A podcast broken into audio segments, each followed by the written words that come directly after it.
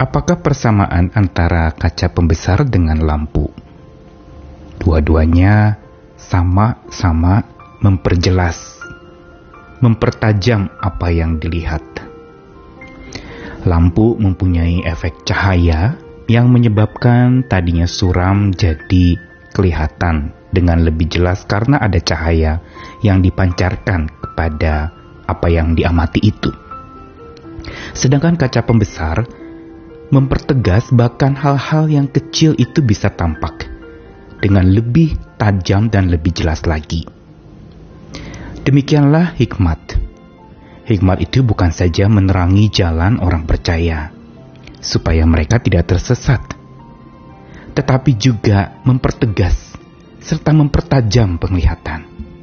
Sehingga yang tadinya samar-samar, buram, suram, dan muram itu berubah menjadi sesuatu yang tampak begitu tajam dilihat dan bahkan bisa membuat seorang yang melihatnya menjadi mengerti. Dan demikianlah hikmat yang dari Tuhan itu yang berlandaskan takut akan Tuhan. Dia semacam suluh yang memberikan penerangan dan kejelasan terhadap sebuah objek. Suluh di masa sulit adalah hikmat Tuhan yang kita butuhkan di dalam masa-masa yang memang tidak mudah untuk dijalani. Saya Nikolas Kurniawan menemani lagi di dalam Sabda Tuhan hari ini di dalam satu kitab puisi yaitu Mazmur 25 ayat 14 sampai 17.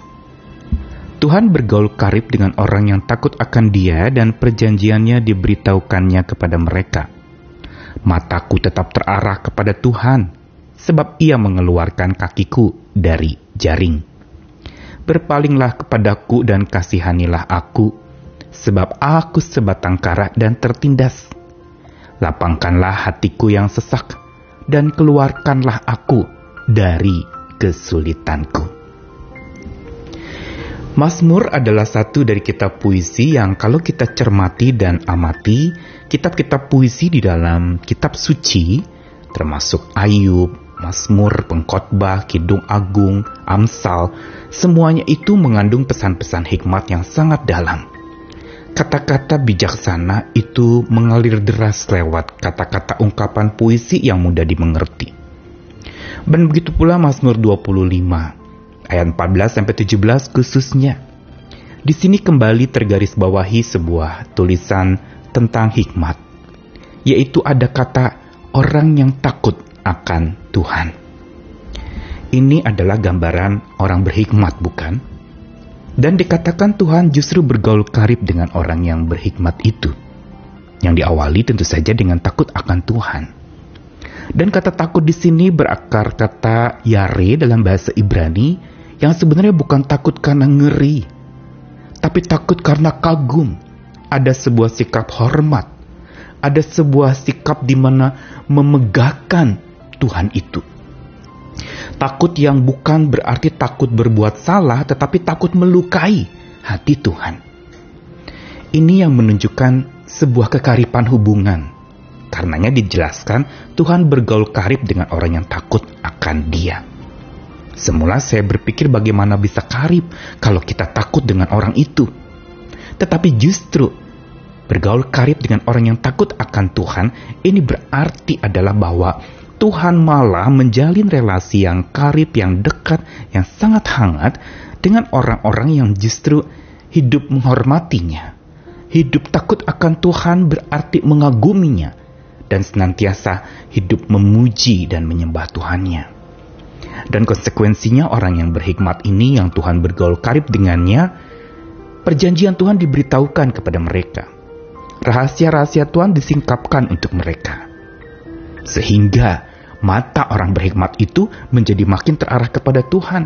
Makin Tuhan bergaul karib, makin hati seseorang terarah kepada Tuhan, sehingga makin ia dibebaskan dari jerat-jerat dan jaring-jaring pergumulan masalah hidup yang sering kali mengikat dan membuat dia tidak dapat berkutik, tidak dapat berjalan kembali. Karena itu di dalam Mazmur 25 ini ditutup dengan sebuah ungkapan berpalinglah kepadaku dan kasihanilah aku sebuah ungkapan dari pemazmur yang mengatakan bahwa tanpa hikmat, tanpa takut akan Tuhan, tanpa mata terarah kepada Tuhan, maka kita menjadi orang yang sebatang kara dan tertindas. Tetapi bila bersama dengan Tuhan di dalam ayat terakhir ayat 17 dikatakan, lapangkanlah hatiku yang sesak dan keluarkanlah aku dari kesulitanku. Inilah fungsi hikmat. Melapangkan hati yang sesak. Bukan berarti lalu menghilangkan kesesakan itu, tetapi membuat hati ini berlapang dada untuk menerima kesesakan yang ada. Legowo dalam arti punya hati yang lega dan terbuka terhadap kesesakan itu sehingga kesesakan itu tidak menjadi sesuatu yang menyesakan lagi. Ibaratnya kalau kita taruh air yang pahit di sebuah telaga yang luas, maka telaga itu airnya tidak akan menjadi pahit. Tapi bila air pahit itu ditaruh di sebuah gelas cangkir yang kecil, air yang ada di dalamnya menjadi pahit. Karena kecil dan sedikit dan serta sempit air yang ada di sana tapi di telaga air itu menjadi luas. Dan inilah fungsi hikmat, melapangkan hati kita yang tadinya sempit terhimpit oleh berbagai macam hal yang sulit, tetapi lalu oleh hikmat itu maka hati kita dilapangkan.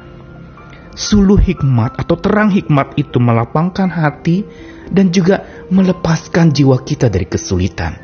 Bukan meniadakan kesulitan itu, perhatikan, keluarkanlah aku dari kesulitanku Pemasmur tidak mengatakan Tuhan singkirkanlah kesulitanku, tapi tuntunlah aku dari kesulitanku.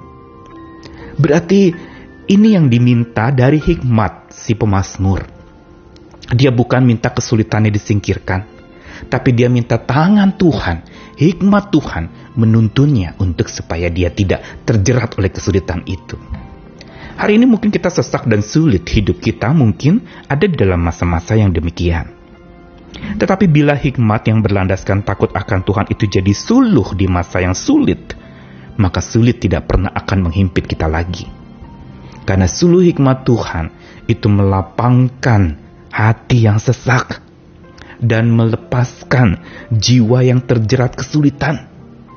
Dan bersama dengan Tuhan sekalipun ada kesesakan dan kesulitan, oleh suluh hikmatnya, maka itu tidak lagi akan menyusahkan hidup kita, tapi melegakan dan menolong kita untuk melalui hari-hari di depan yang mungkin tampak suram, mungkin gelap, mungkin tidak tahu apa yang terjadi hari esok. Tetapi bersama dengan hikmat Tuhan yang seperti kaca pembesar itu yang makin memperjelas dan mempertajam pandangan kita, serta seperti lampu yang menyinari jalan yang suram yang kita pikir itu tidak ada ujungnya.